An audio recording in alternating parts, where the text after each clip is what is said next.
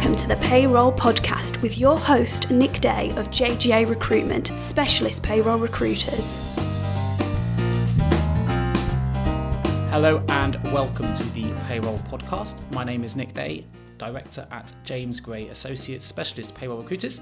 Today I'm excited to be joined by Richard George, a good friend of mine, a client and colleague, and someone I met in 2004 uh, successfully placing him at Starbucks as a payroll manager.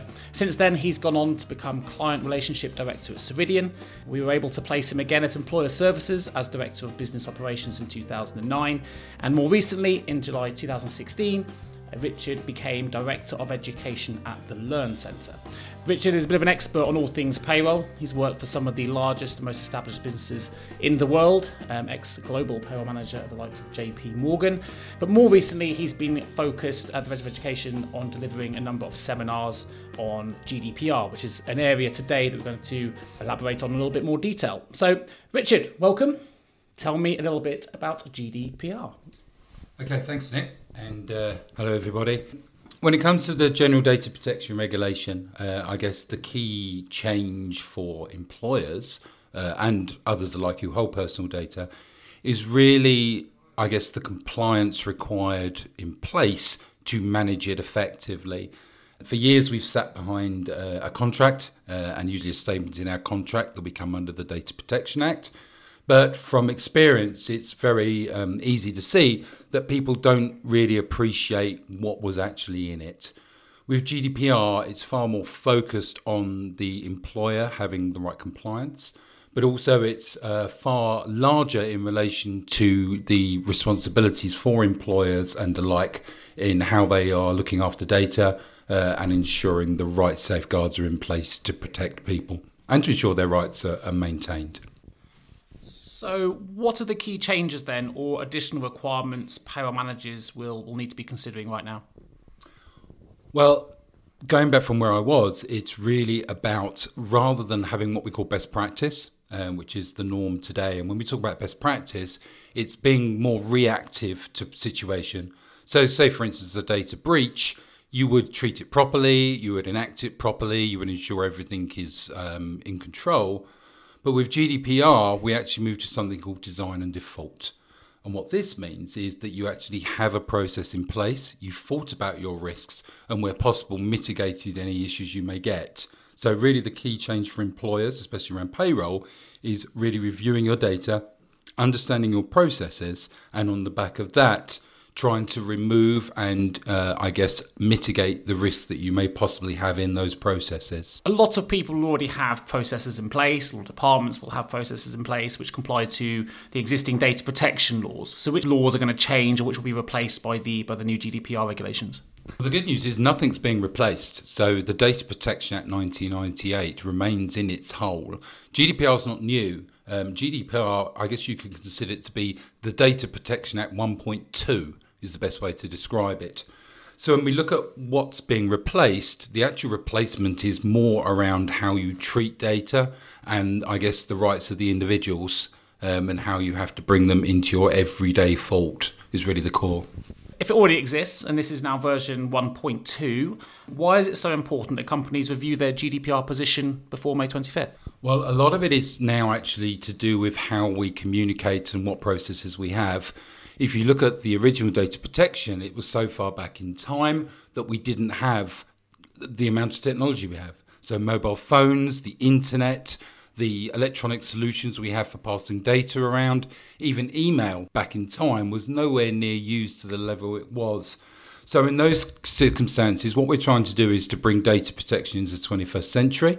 And what we're trying to do is to understand our processes, understand how we're either using or sharing data with people to actually ensure our compliance is in place to minimize risk because it's all about the individual rights because remember it's their data we're using as an example, then I'm a small business. Um, I'm a payroll manager for a relatively small employer, and at the moment, um, let's say I am emailing, so using an older term, and emailing pay slips out to my staff. What would be the potential risks, or, or what kind of considerations should I be thinking about? Well, in that scenario specifically, we've got to think about the actual process that that piece of information is going through. So you may well be going to an outside email solution It may be having a the opportunity of that information being interrupted or seen by others. So it's really the case of looking at every process you have, understanding the process in place, e.g., how is that process occurring? So, what sort of formats is it going in? What models is it taking? And then really understanding through what is the impact of that process should something happen. So, to a degree, we're looking at what would be your contingency plan initially should something occur. But then, what can you actually be proactive about changing to try, where possible, to minimize the risk as much as possible? So, if you're emailing, email in the, in the bulk of situations is a public system and it is hackable. So, is that, for instance, the right medium for sending the payslips on? Would it make more sense to have a more secure portal based compliant solution, such as the e-payslip solution, as your method of delivery? Because again, by going that way, we're trying to reduce and possibly remove the risk within the process. If I wasn't to do the correct or undertake the correct impact assessments, and I am continuing to work the way I do, I'm sending out PDF payslips, whatever it might be, via email. What are the potential consequences for payroll departments or for payroll managers uh, or businesses as a whole, really, if they fail to make the uh, the necessary changes required by them by law for, for GDPR? Well, I think there's a few. Number one, um, technology, fraud, cybercrime is moving so quickly that whatever process we have in place could be impacted by forms of crime. Hence, we have to try and remove that risk. The other key risk is really the individuals. So, under the Data Protection Act, and even more so under GDPR, the individual has rights. And on those grounds, if you are not, I guess, adhering to the individual's rights, probably your biggest risk as a small business is actually the employee or the person whose data you're holding themselves actually taking you uh, either to court or claiming compensation against you. Now, if that would be the case, we could then be in a situation where the Information Commissioner's Office, for instance, may suddenly want to review your processes. Remembering with GDPR, you, it's a legal requirement to show your compliance, and as such, you could end up in a scenario where the Information Commissioner's Office would come in and review your processes. And on those grounds, it could obviously put you in jeopardy around ensuring that your compliance is there. There's a lot of scaremongering out there, and one of the things we hear a lot about is the potential fines and ramifications for not being compliant. I think I've seen figures such as 4% of global turnover or 25 million pounds, whichever is the, the greater. Is this something that payroll departments should be concerned about now then? You know, how scary are these fines? Well, whenever there is compliance and wherever there is a government office, there is always a risk of fines I think the big issue, and I know the ICO are very vocal about this, is that there is a huge amount of scaremongering going on at the moment about the possibility of the large euro fine or the turnover fine. I think in a smaller business, the bigger issue is going to be about reputation rather than cost. If there is going to be any form of, I guess, financial um, area, I think it is more going to be likely that it would be an individual who would be claiming compensation from you because you have failed your process or you have failed them in respect of how you've treated their data. So I always say if somebody's talking about 20 million euros, they're usually trying to sell you something. Uh, I think that's a fairly key statement. Yeah, I love that. I think that's uh, absolutely true. And I think it's really good that you've, uh, you've, you've clarified that for probably a lot of concerned people out there. Time to find out more about you. Five quick questions. Look, I've known you for a number of years. Richard and I have cycled from Nice to Pisa. We've cycled in Croatia. A, so I know a lot about you, but, but the listeners might not. So let's uh, let's take things away from GDPR for a moment. How would your friends describe you, Richard, and how would your work colleagues describe you? I think I was happier talking about GDPR. um, so, how would my friends describe me? Uh, hard to get hold of, uh, and that's because we're incredibly busy work-wise. People would say I work very hard. I'm one of these people that uh, puts in the hours for my company. I'm very friendly. I like to think I'm a type of person that will do anything for anybody who needs it to be done. So, okay, Richard, tell us something about you that perhaps other people won't know. Something about me. I used to do a lot of work with the army. Um, I have had uh, a lot of involvement with uh, children's football, uh, and I also work at the British Grand Prix. I uh, help out at the British Grand Prix and the MotoGP uh, as part of the racemaker process. So uh, I look after people in grandstands and get to see the race as well, which is obviously something I really enjoy. It's a big one, big F1 fan. Fantastic. That's fantastic. I've learned something myself here, which is great. Okay, a slightly stranger question today, but we give this to everybody that we speak to. So imagine you've abducted by aliens uh, and they want to learn more about our species, okay? What item do you take with you? I don't really know. I think I'll take books. Um, Have a favourite? no, I think it would be um, books on history, just I think they explain a lot about people. What period Um, of time? um, anything from Tudor. Okay, because- wow, big.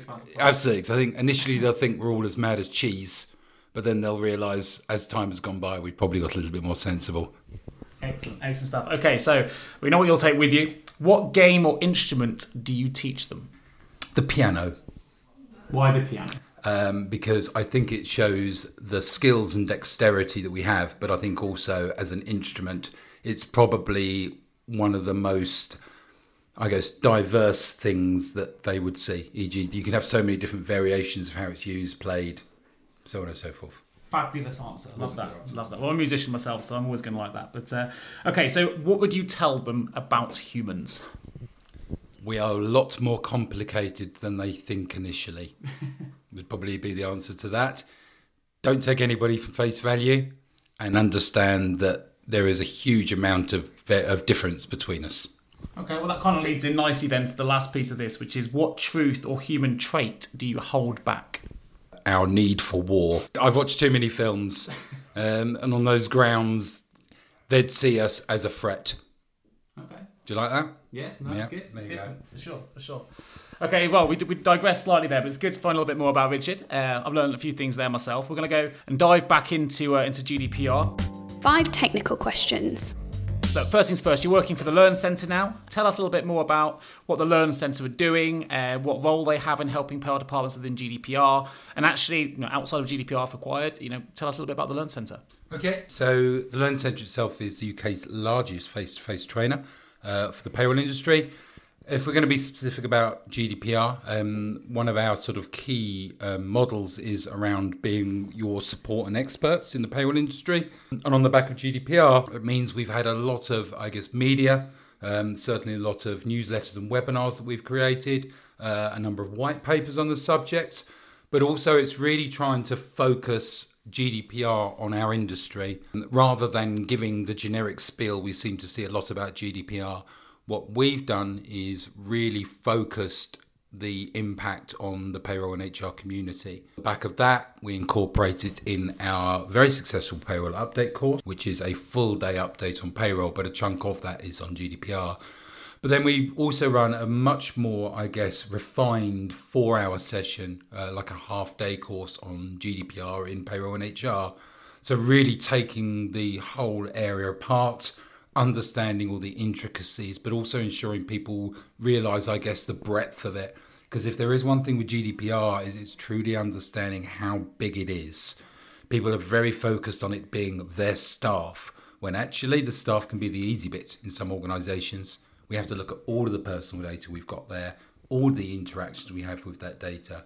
So from our side, it's really been, I guess, giving people focus. I think that's uh, it's interesting there because you mentioned obviously your, your courses are specific for payroll departments, payroll professionals when it comes to GDPR. And I think I can't stress how important that is. We specialise in recruitment, and we've had so many clients peddle their wares to us, you know, selling services, GDPR presentations, seminars, whatever it might be. But unless they're working in my industry, unless they understand the types of data that we have that we have to protect, you know, it's not where I need to be spending my money. I, I've gone and seen specific recruitment specialist GDPR seminars, and there's so much more to, to gain from those than the more generic ones. And I think it's, a, it's, it's an amazing service that's being offered. Now, in my research, I noticed that the Learn Centre have something that they've coined or called the 12 key principles in relation to GDPR. I'm not going to ask you to, to go through all 12, Richard, but interesting for you to maybe give the audience a little bit more of an understanding about those 12 principles involved. Okay, well, the actual initial 12 principles came from the Information Commissioner's Office um, in relation to headings.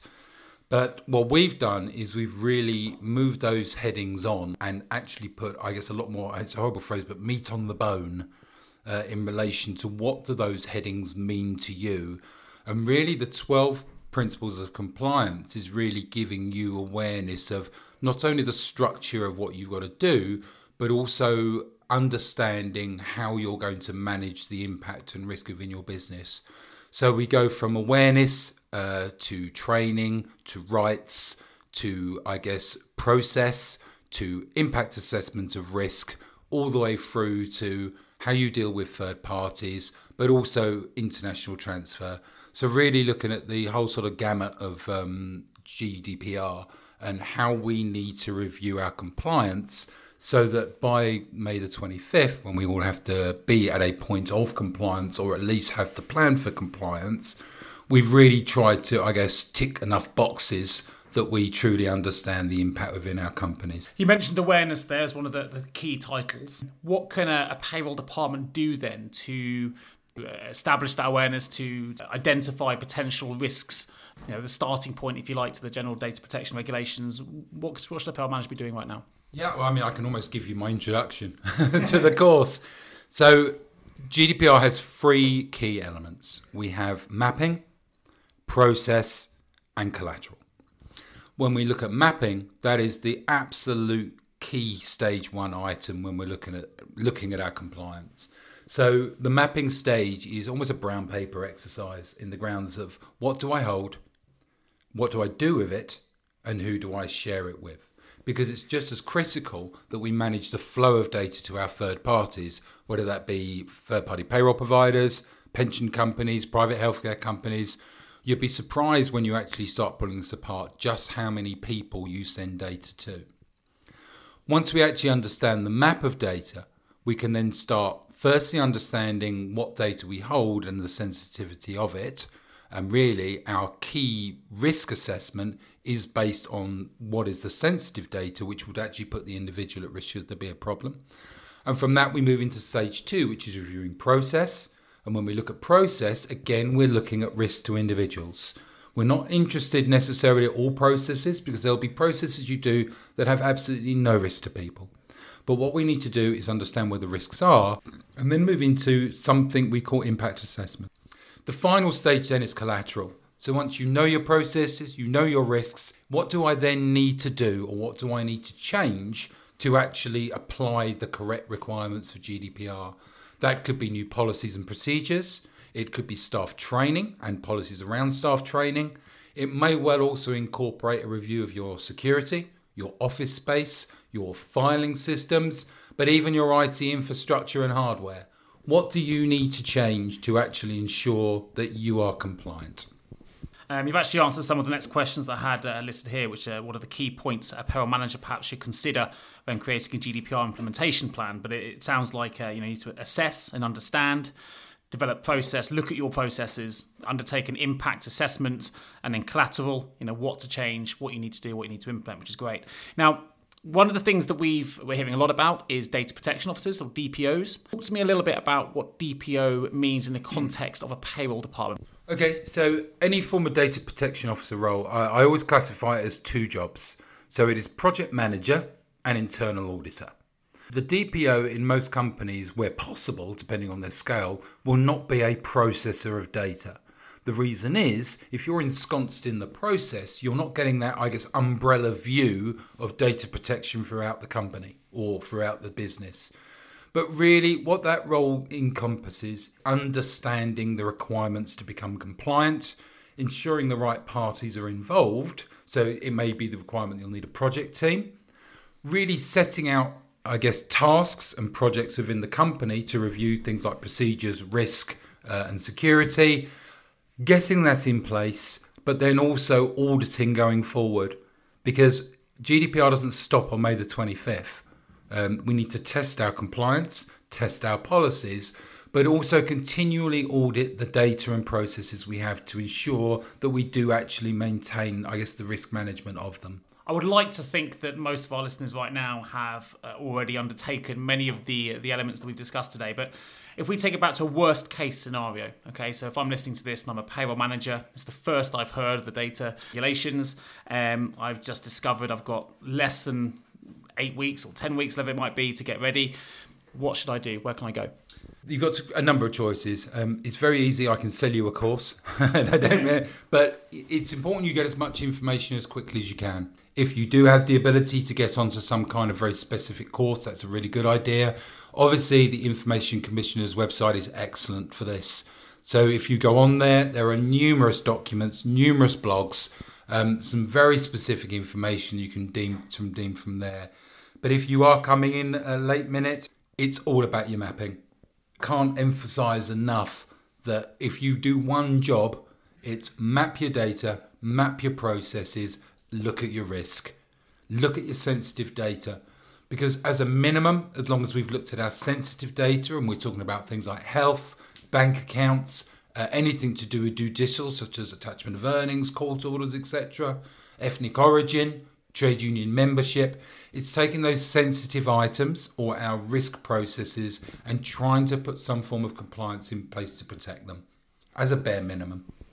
Excellent. And I have to say as well, um, for those that are perhaps panicking slightly, or if you feel you haven't mapped and, and, done all the things that we just talked about today, you can go to the Learn Centre's website. There's a wealth of free information. Of course, they've got some fantastic courses there as well, which which it delivers. There's loads of free white papers, loads of free collateral that you can download and have a look at. So, you know, I do do recommend you take a look at their look at their website. So, GDPR aside, entering the vault.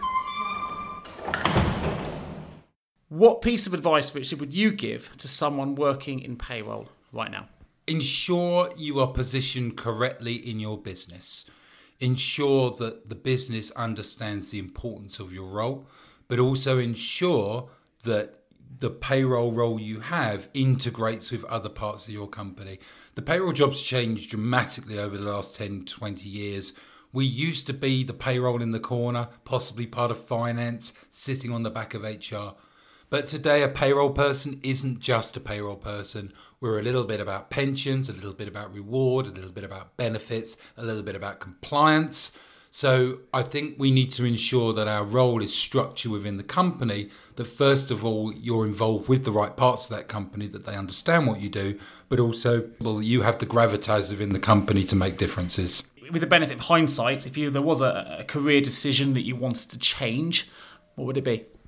I think I would have moved into uh, client roles a lot earlier. Where I really found my passion was people. I moved to uh, Ceridian, who now works, and I worked as a client relationship director for their largest accounts. And I think at that point in my career, I changed quite dramatically because I saw the value more that I could bring than I could when I actually did payroll itself. So that would be my personal sort of move. What about the other way around then? What if you had the power of foresight? Um, let's say you could change the entire payroll industry with one action or improvement. What would that action or improvement be? If I could go back and start it all over again for the whole payroll industry, it would be repositioning the payroll industry within an organisation. Okay. Um, obviously, we've seen inc- incredible increases in the last 10 year, years or so as to the position of payroll in a company. But uh, having been in the industry for 33 of them, I think now, if you look at payroll back then to where it is now, it's obviously moved forward a lot. But if I could start again for the whole payroll industry, it would be the position of payroll rather than being the position that it is, that it sort of sits on the back of other departments. Excellent. Totally agree. I think um, that's something that's uh, many, many, many, many payroll people will agree with you on. Uh, fantastic. Okay, last two. We're going to jump through these. So, Richard, we learnt a lot about you today. Tell us a little bit more about what motivates you and why. Um, what motivates me? Positivity, feedback, people's response to what I can provide to them, uh, given that what we do as a business is learning and education and improving. My biggest kicking work is positive feedback and seeing change created from something that I've done. Does that make sense? Yeah. Brilliant. Yeah. Please do feedback. Uh, email in, tweet us, contact us on social media. It'd be great to hear what you think of this talk. Uh, last question. We're nearly done. If you didn't work in payroll, Richard, what would you be doing? I meant to say I've only ever wanted to be in payroll, but that wouldn't be.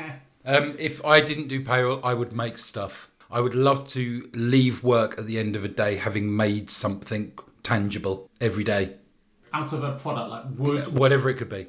Yeah, preferably from scratch. Making a product that somebody wanted. I guess it would be a very, very satisfying day actually having produced something rather than having just done something. Something of worth. Absolutely. That other people want, for sure. Well, listen, that just about wraps us up for today. But listen, I'd like to say a huge thank you for Richard George for some very informed knowledge on GDPR. Um, hopefully, the, the listeners out there find that really useful in getting them prepared. I've got a huge amount of respect for Richard in the industry. We're good friends, and I really appreciate his time today. So, I'd just like to say thank you ever so much, Richard.